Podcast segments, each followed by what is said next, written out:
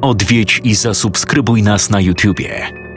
Bądź na bieżąco z nowymi filmami i słuchaj jeszcze więcej mrocznych historii. Mystery TV Więcej niż strach.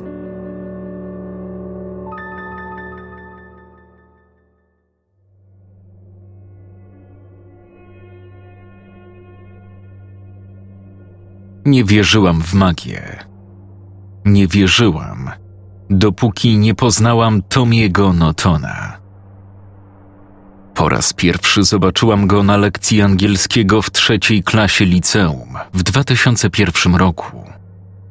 Wyglądał dziwacznie w swoich nierówno obciętych włosach i luźnych ubraniach. Zawsze czuć było od niego mocny, kwaśny smród potu. Ochyda. Rzadko patrzył prosto w oczy. Nigdy nie odzywał się niepytany, a w klasie siadał na końcu, najdalej jak tylko się dało.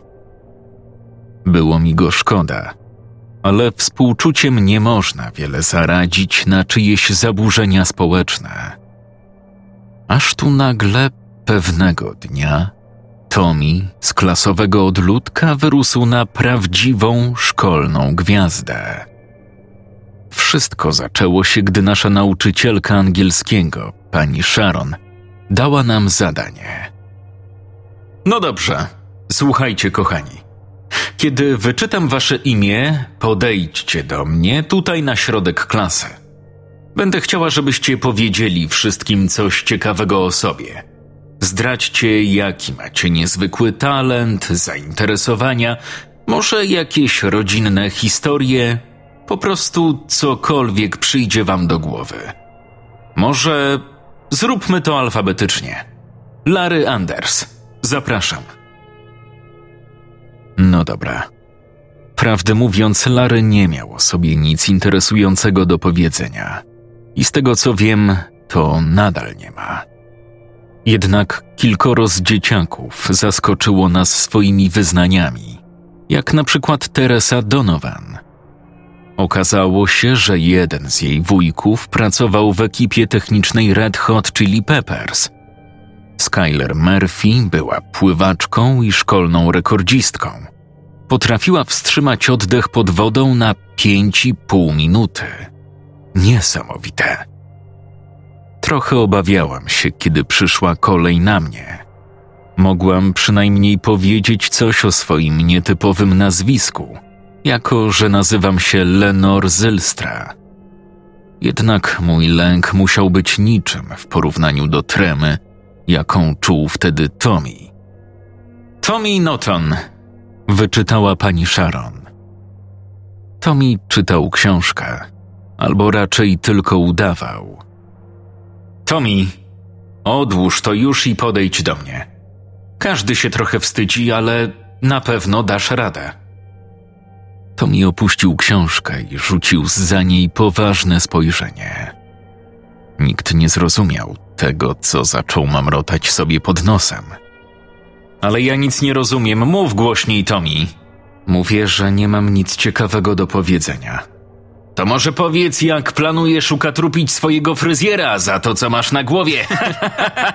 Skomentował ten dupek brat Oberstrom. Wszyscy ryknęli śmiechem. Biedny Tommy wyglądał na okropnie zawstydzonego. Nie mogłam dłużej znieść tego naigrywania się, więc podniosłam rękę. Przepraszam, może ja mogłabym coś powiedzieć? Niechętnie zgłosiłam się do odpowiedzi, ale wszystko było lepsze od biernego patrzenia na upokarzanie Tomiego. Miło z twojej strony, Lenor, ale teraz prosiłam Tomiego, nie ciebie. No, panie Noton, czas zmierzyć się z zadaniem. Tak, proszę pani. Tommy odłożył książkę na ławkę, potem ciężkim, szurającym krokiem skierował się na środek klasy. O Boże, przecież to będzie tylko strata czasu. Kolejny raz odezwał się brat. Dupek. Myślę, że w tym momencie pani Sharon zrobiło się nawet szkoda Tomiego. Wyglądała, jakby męczyły ją wyrzuty sumienia. Kiedy wrzawa w klasie trochę ucichła, łagodnie się do niego zwróciła. Tomi, kochanie, zacznij jak będziesz gotowy. Wszyscy będą uważnie słuchać. Może tylko mi się wydawało, ale mogłabym przysiąc, że patrzył wtedy na mnie. Nie gapił się jakoś nieprzyjemnie, ale utrzymywał wzrok tylko na mnie. Mam wyjątkowy talent, którego nie ma nikt inny. Są ludzie, którzy praktykują magię i twierdzą, że zdobyli tę umiejętność, ale kłamią. Umieją tylko robić sztuczki. Za to ja umiem sprawić, że rzeczy znikają naprawdę. To się nazywa teleportacja. Czy mam pokazać? Odezwałam się odruchowo. Byłam po prostu zaskoczona. Naprawdę mógłbyś? Pokaż, jak coś znika. To mi jeszcze raz spojrzał na mnie dziwnym wzrokiem, jakby swoją prezentacją chciał zaimponować tylko mnie. Jasne, Lenor. Myślę, że ci się spodoba. Rozejrzał się po klasie. Czy ma ktoś przy sobie jakiś mały przedmiot? Zegarek albo pierścionek? Ja mam zegarek, powiedział Peter Travers, podając go do przodu. Patrzcie uważnie. Tommy schował zegarek w dłoniach i zaczął go przez chwilę pocierać. Potem nagle przestał i pokazał puste ręce.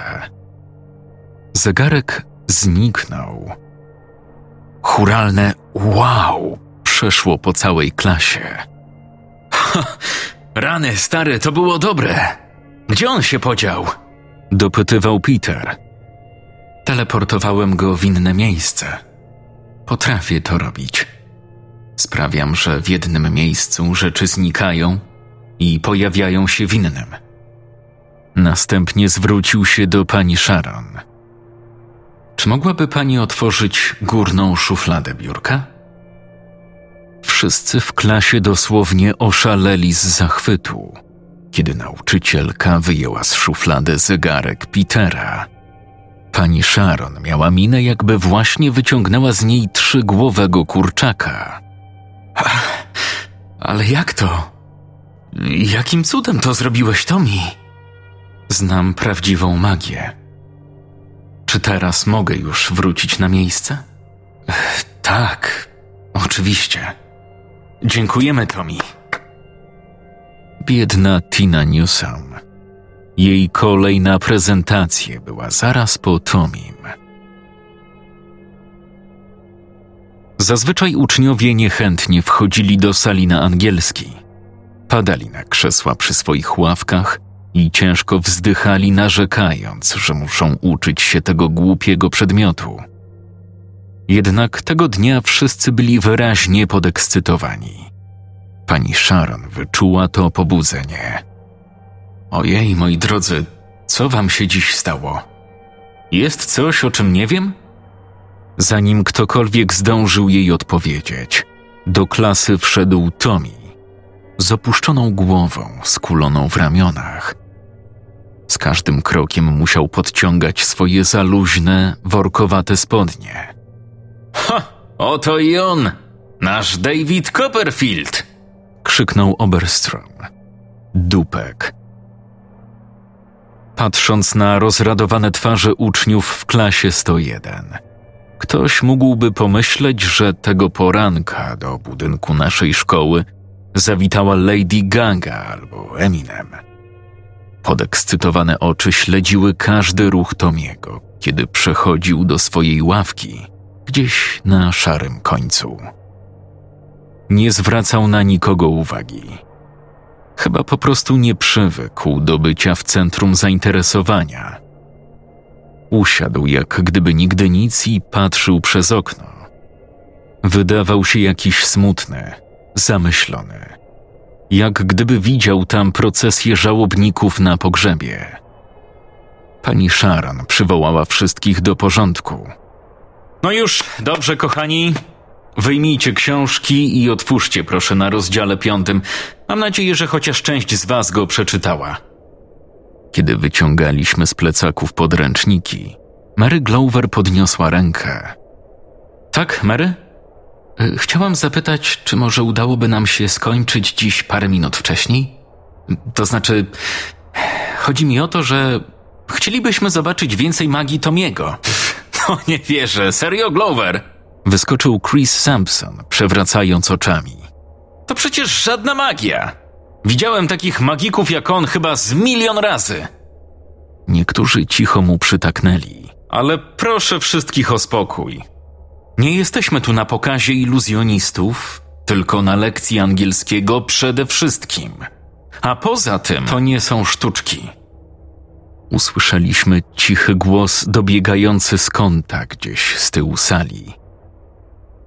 To prawda. Mogę przenosić przedmioty z jednego miejsca w inne. Nazwałeś to teleportacją. Odezwałam się. Spojrzał w moją stronę. Dokładnie, Lenor. Dziękuję, że zapamiętałaś. Tomi, czy chciałbyś pokazać jeszcze raz swoje umiejętności przed klasą? Zapytała łagodnym głosem pani Sharon. Tommy rozejrzał się dookoła.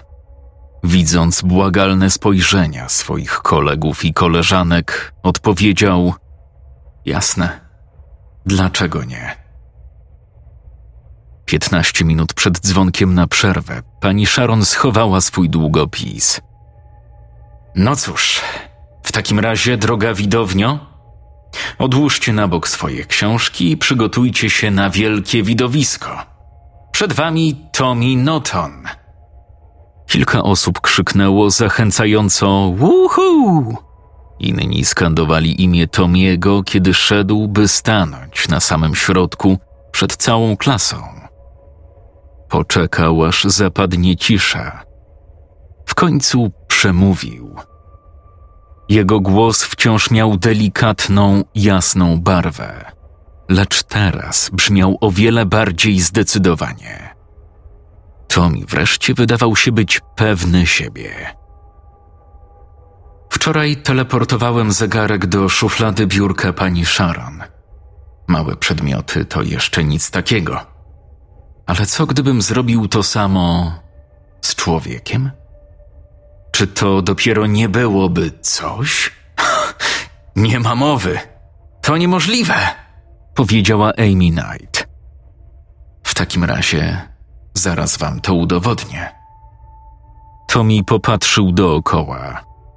Po chwili jego wzrok spoczął na dużym, materiałowym banerze z wymalowaną przez uczniów planetą Ziemią i hasłem Szanujmy nasz dom. Pani Sharon, mogę tego użyć? Tak, tak. Pomóc ci to zdjąć? Nie, proszę pani, poradzę sobie. Tommy stanął na palcach i zdjął plakat ze ściany. Potem wrócił na swoje miejsce obok biurka pani Sharon. Widzicie mnie, powiedział, po czym schował się za banerem. A teraz już nie. Czy wszyscy są gotowi? Oj, zamknij się wreszcie i coś pokaż! Wrzasnął Oberstrom. Przytłumionym głosem Tommy rozpoczął odliczanie. No dobrze. Trzy, dwa. Wszystkim z wrażenia aż zaparło dech w piersi, gdy kawałek pomalowanej tkaniny opadł na podłogę, a potem rozległy się krzyki, kiedy Tommy nagle pojawił się w progu sali, wypowiadając słowo jeden. Wybuchły wielkie brawa i posypały się gratulacje, kiedy Tommy wracał na miejsce do swojej ławki.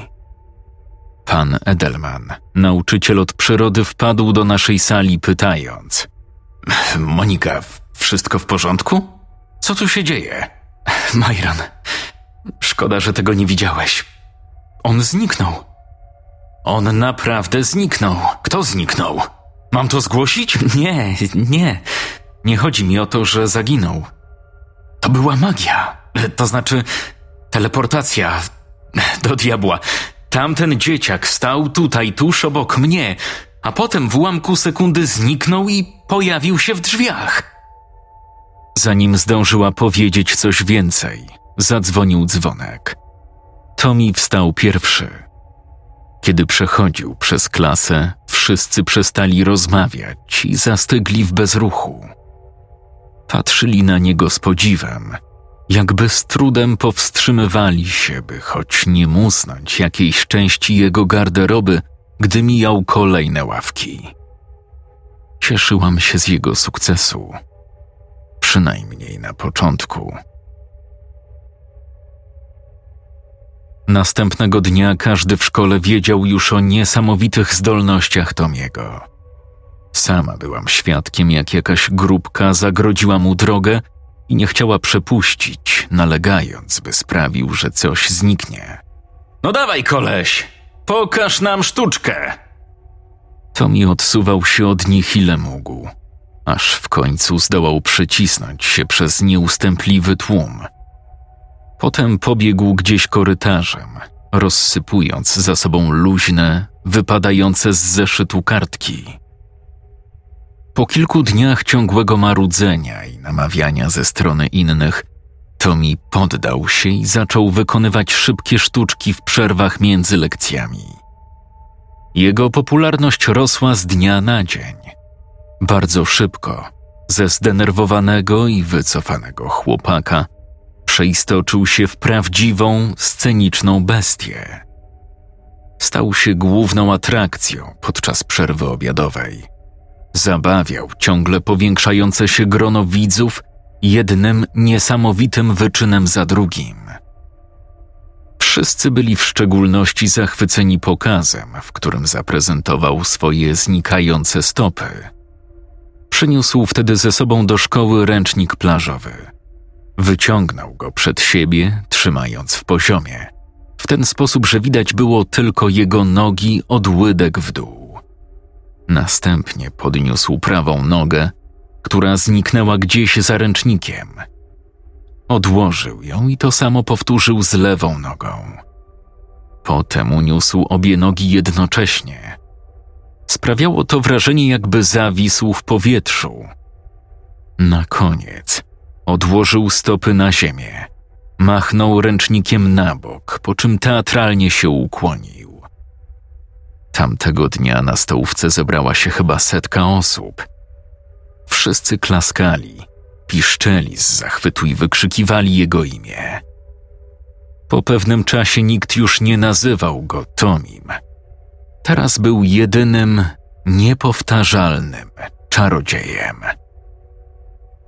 Całe to doświadczenie bardzo go zmieniło. Chociaż wciąż ubierał się dziwacznie i miał tę okropną fryzurę, to głowę nosił wysoko i patrzył dumnie przed siebie. Zarówno nauczyciele, jak i wszyscy uczniowie nie mogli oderwać od niego oczu, kiedy tylko się gdzieś pojawiał. Był szkolnym celebrytą, a ja stałam się głównym obiektem jego zainteresowania. Na początku przejawiało się to całkiem niewinnie. Pomachał mi na korytarzu, ukradkiem puścił oko w klasie. Ale wkrótce zaczęły mnie dręczyć niepokojące przeczucia. Ciągle miałam wrażenie, że ktoś mnie obserwuje. Dokąd bym nie poszła, on zawsze był w pobliżu z tym swoim upiornym uśmieszkiem – Pewnej nocy, przed wejściem pod prysznic, poczułam się tak, jakby ktoś jeszcze był ze mną w łazience. Z pewnością to ciasne pomieszczenie nie pomieściłoby dwóch osób, więc szybko wyrzuciłam z głowy tę myśl, tłumacząc swoje odczucia zwykłą paranoją. Byłam już prawie rozebrana, kiedy usłyszałam za sobą głośny wdech. Zamarłam.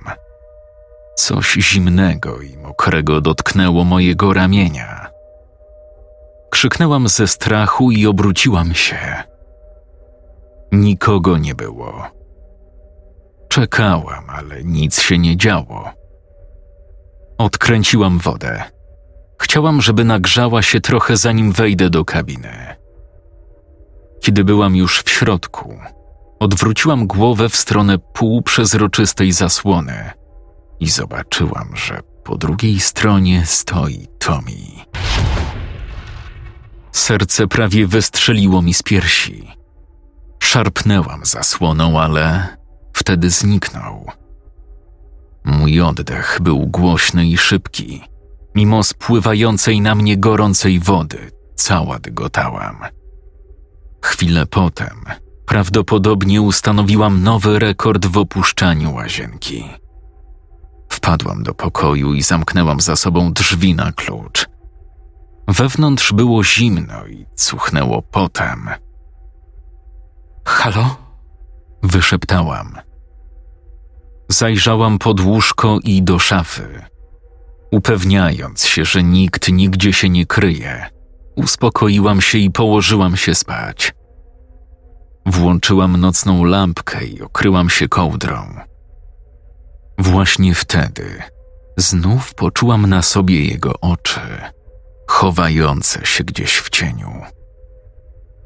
Usiadłam, podpierając się na przedramionach i wypatrywałam go w ciemności. W końcu dostrzegłam go. Stał w kącie mojej sypialni z wbitym we mnie wzrokiem. Zaczęłam wrzeszczeć tak głośno jak jeszcze nigdy w życiu i nie mogłam przestać. Po chwili do pokoju wpadł mój tata. Szybko włączył światło, ale wtedy to mi wyparował. Opowiedziałam ojcu o wszystkim, ale oczywiście nie uwierzył mi. A co my ci z matką mówiliśmy na temat oglądania tego głupiego koszmaru z ulicy Wiązów? Jezus Maria, prawie wystraszyłaś nas na śmierć.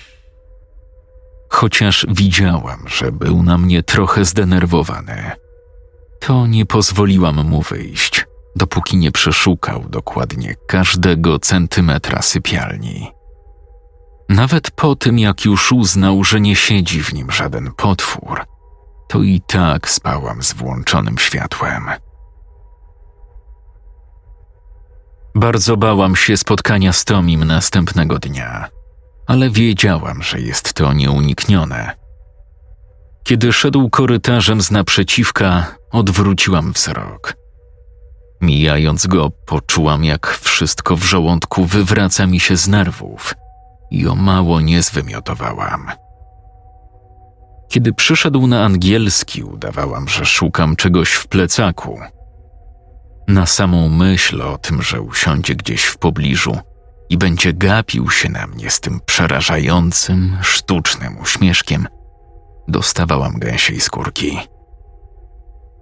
Mijały dni, a z każdym naszym przypadkowym spotkaniem to mi był coraz śmielszy. W końcu zaczął się do mnie odzywać.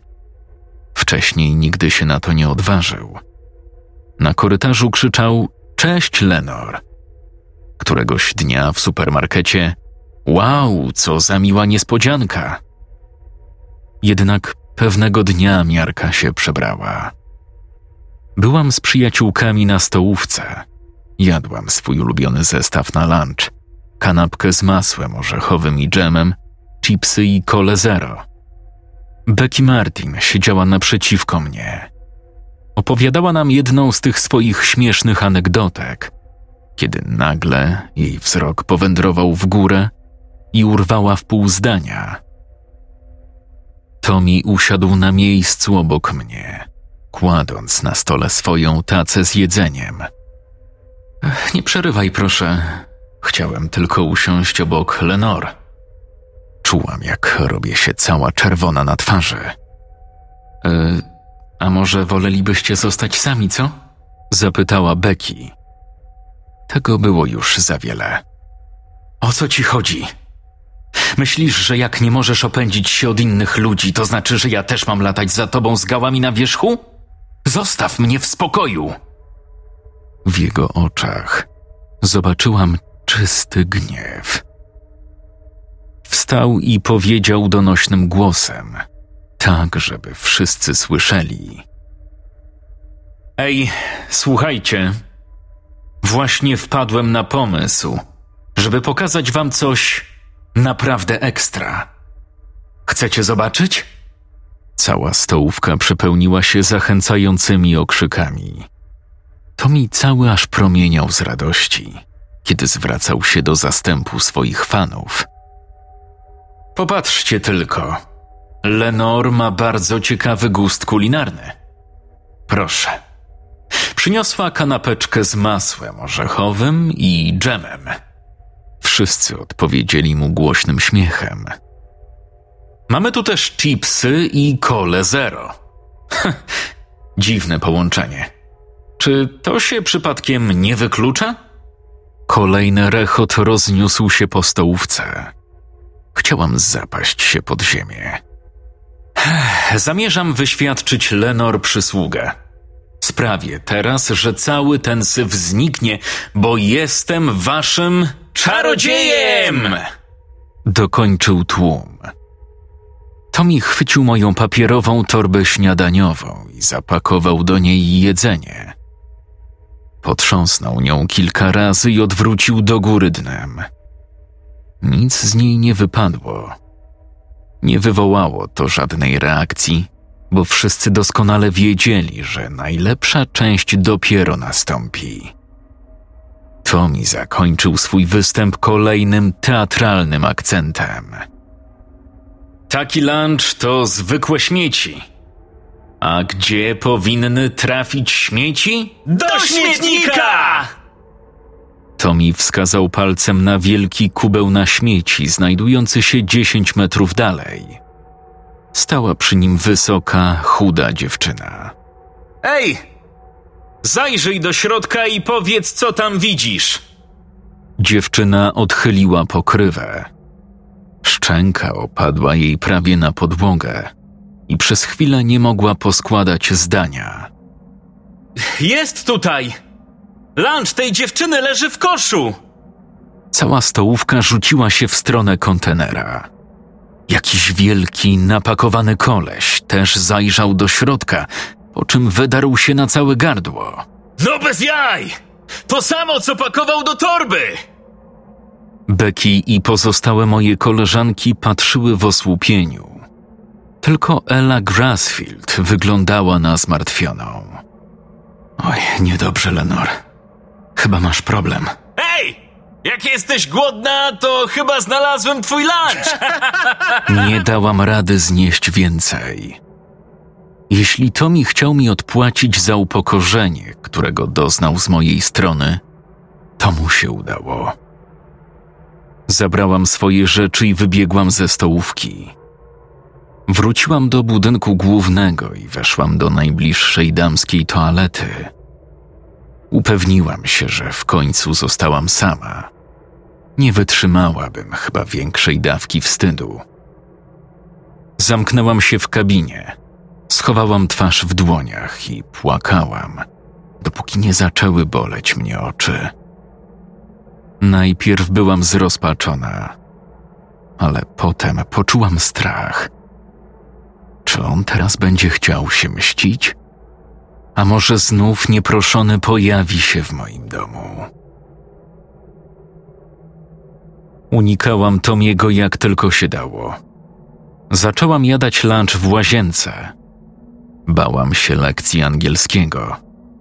Nie przestawał się we mnie wpatrywać. Czułam na sobie jego wzrok, którym oblepiał mnie jak jakąś gęstą, oleistą cieczą. Wraz z powiększeniem się grona swoich fanów, Tommy stał się jeszcze bardziej śmiały i zarozumiały, co przysporzyło mu również nowych wrogów. Luke Tyler, lider szkolnej drużyny, nie chciał dzielić się popularnością z jakimś pseudo-czarodziejem. Chodziły plotki, że któregoś dnia chciał go pobić w szatni. Myślisz, że jesteś teraz wielka gwiazda, co? Zaraz sprowadzę ciebie i twoją kościstą dupę z powrotem na ziemię. Tommy stał spokojny i niewzruszony groźbami górującego nad nim, szczerzącego się luka. Wiesz co? Zrobimy tak.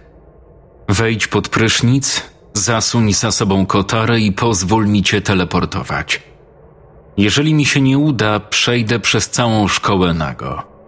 Nie wiem, czy może być coś bardziej poniżającego. Jednak jeśli dam radę, zostawisz mnie w spokoju. Umowa stoi?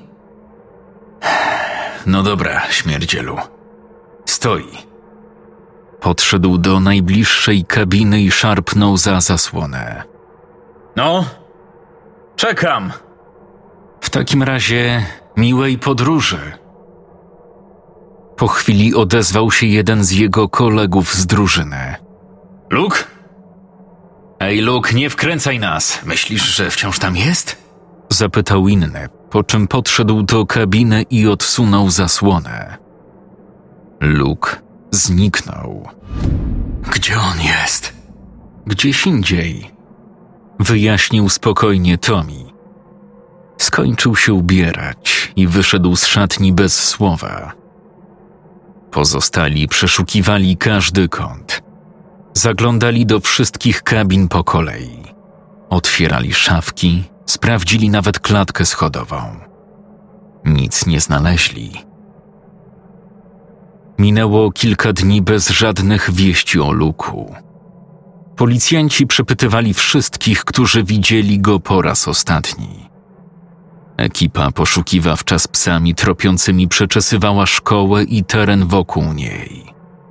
Sprawdzali okoliczne szpitale i kostnice. Nic. Tommy nie został aresztowany. Nikt nie chciał się ośmieszać, oskarżając go jak dzieci, które widzą, że magikowi zginęły króliki w kapeluszu. Pomimo braku Luka, szkolna drużyna zagrała mecz w piątkowy wieczór. Nasi wygrali 38 do 17, a to znaczyło, że następnego dnia będzie wielkie świętowanie. Tradycyjnie, tak jak od wielu lat, fani zebrali się na szkolnym parkingu za budynkiem, żeby uczcić zwycięstwo. Nazywali to Wielką Miazgą. Uczniowie na zmianę brali do ręki ciężki młot i walili nim w stare, zdezelowane auto przeznaczone na złom, pomalowane na niebiesko i biało, czyli w barwach naszej szkoły. Z każdym uderzeniem wybuchała wielka wrzawa. Pięć minut od rozpoczęcia zabawy.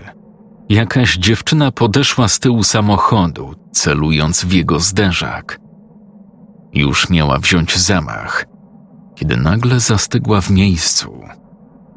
Wykrzywiła usta i zmarszczyła nos, jakby nagle zobaczyła przed sobą zdechłego skunksa.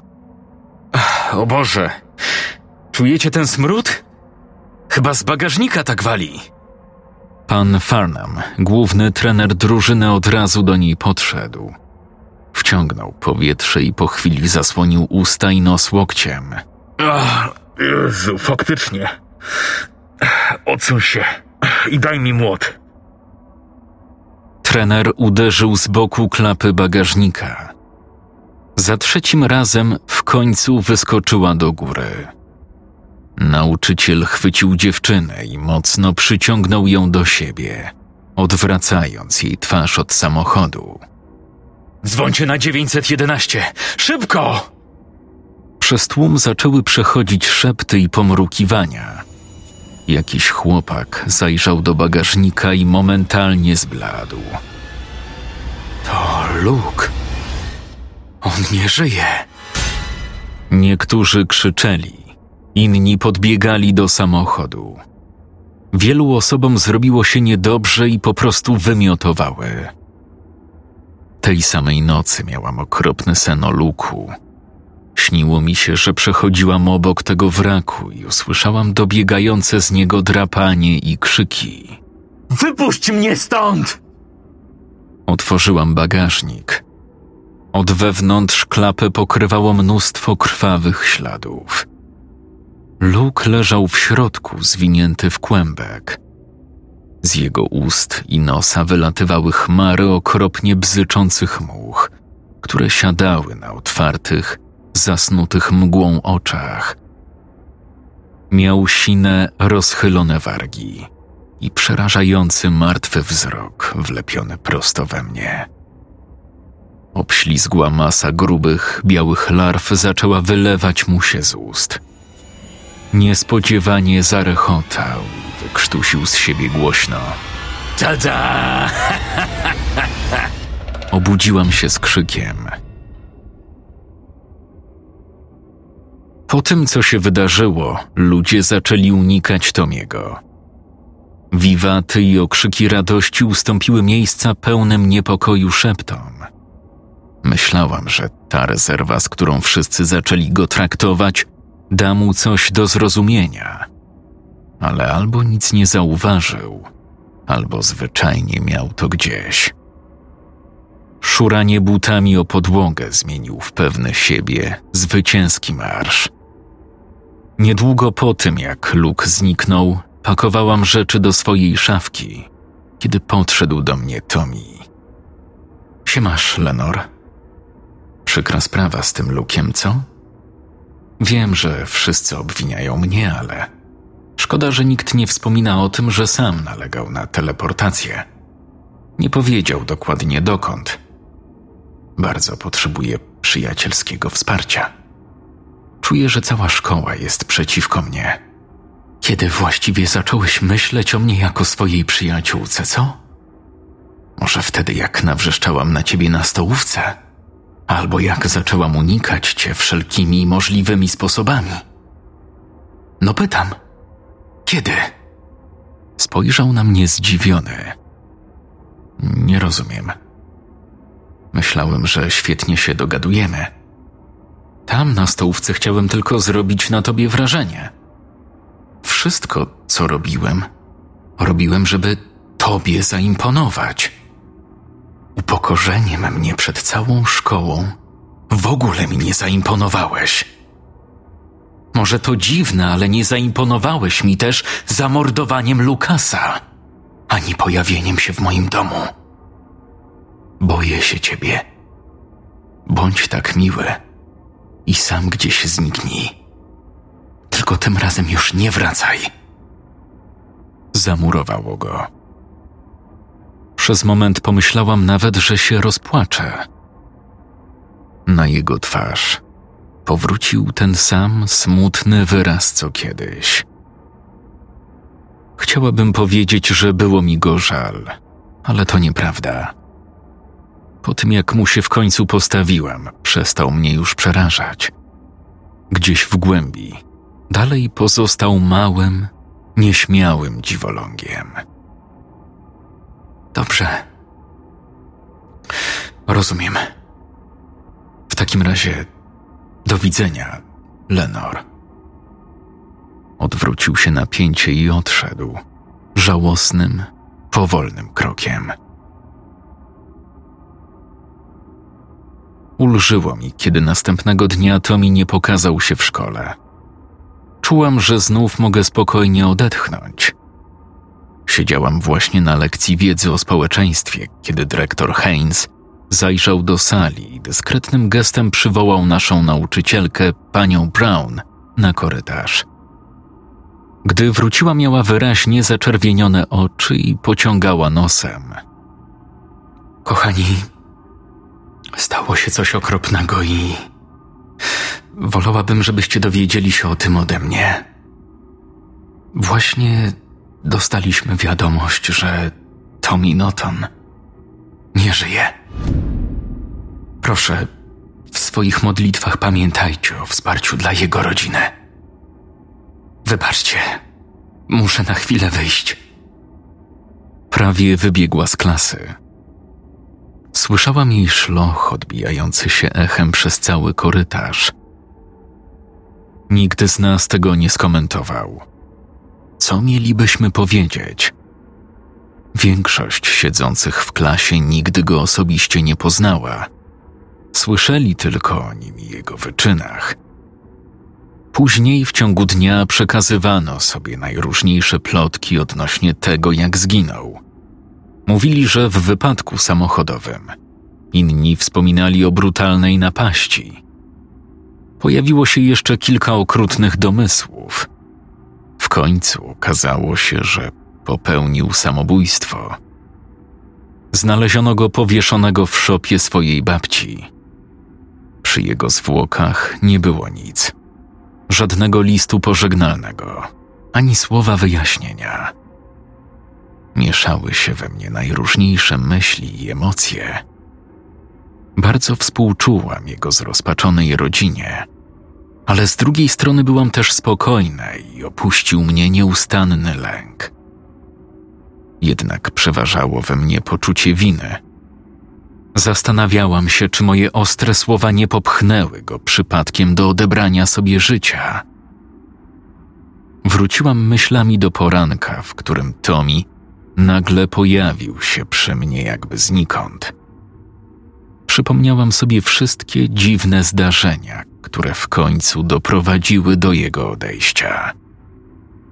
Było go widać, a teraz już nie. Tommy wywoływał we mnie lęk i niepokój, co nie powstrzymało mnie przed okazaniem odrobiny żalu.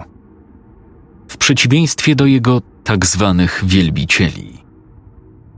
Uroczystość pogrzebowa sama w sobie była przygnębiająca, ale niewielka liczba osób biorących w niej udział potęgowała atmosferę przybicia.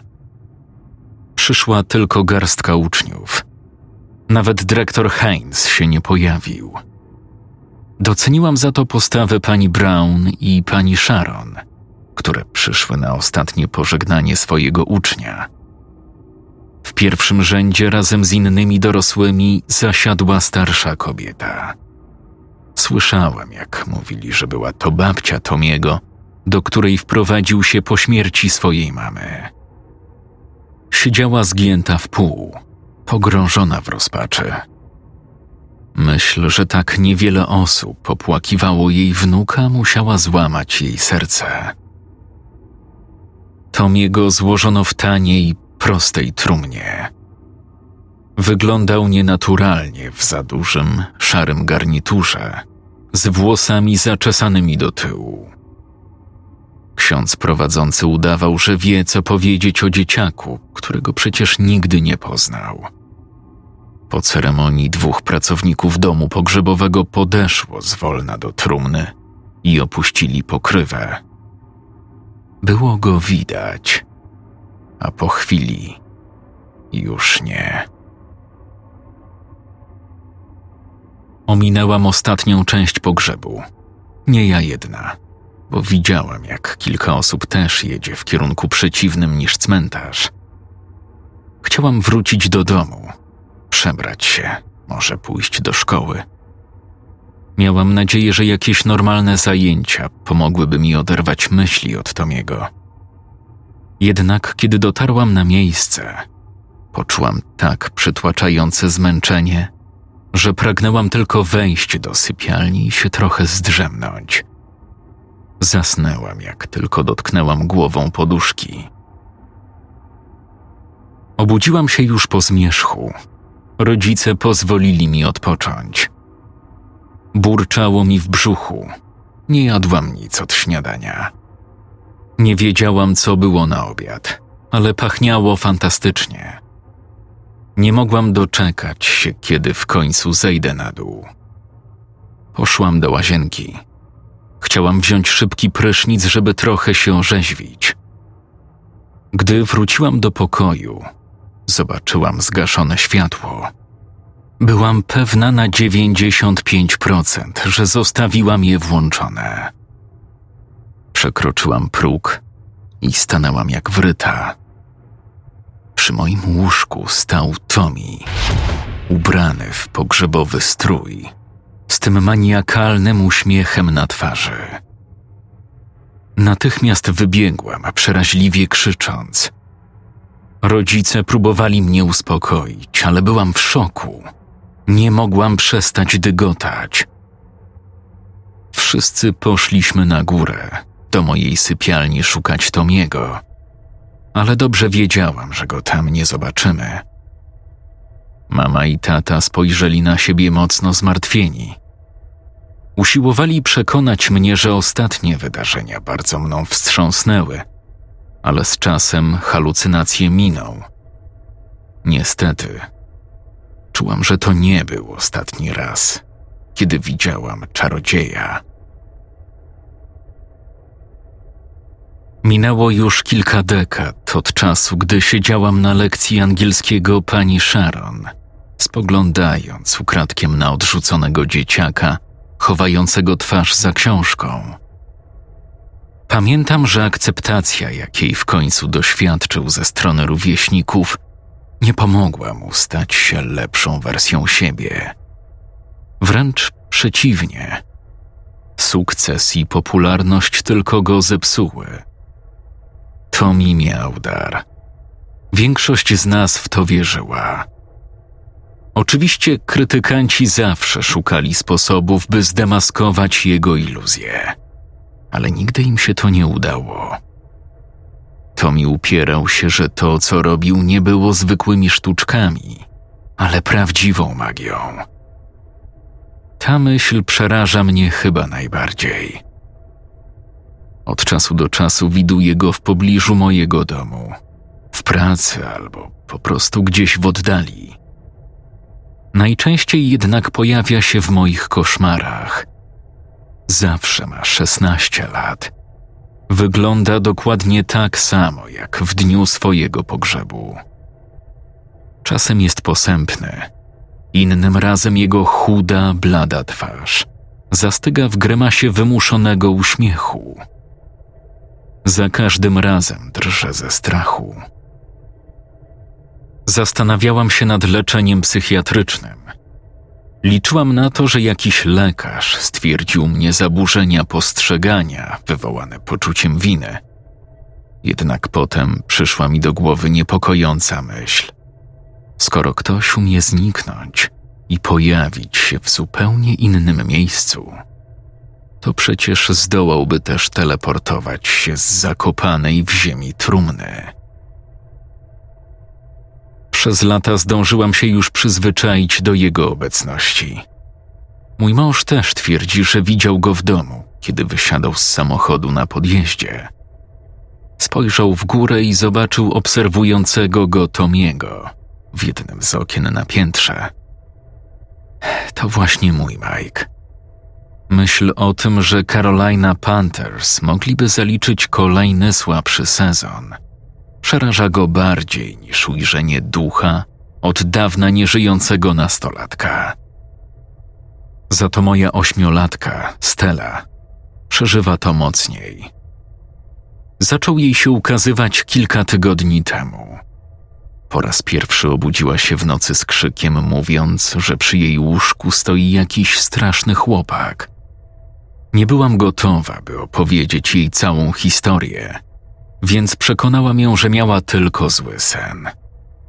Potem przytuliłam się do niej na łóżku i zaczekałam, aż znowu zaśnie. Pewnego wieczoru zauważyła go podczas oglądania telewizji, kiedy zaglądał jej przez ramię. Wciąż mam w głowie jej paniczne wrzaski. Na samo ich wspomnienie włosy na rękach stają mi dęba. Zdecydowałam, że chcę być z nią szczera. Mamo, nie możesz mu po prostu powiedzieć, żeby sobie poszedł? Czułam się taka bezsilna. Jak wytłumaczyć dziecku, że nie mogę jej obronić przed upiorem kryjącym się w jej własnym domu? Że musimy przeżywać teraz wspólny koszmar. Modlę się, by pewnego dnia chociaż ona odnalazła spokój bo ja nadal go nie zaznałam. Jest późno. Wszystkie światła pogaszone. Mike i Stella śpią już od kilku godzin. Ja czekam. Nasłuchuję. Trzęsę się. Czuję kwaśny odór potu.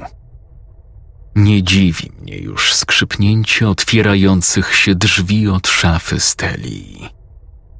Teraz go widać.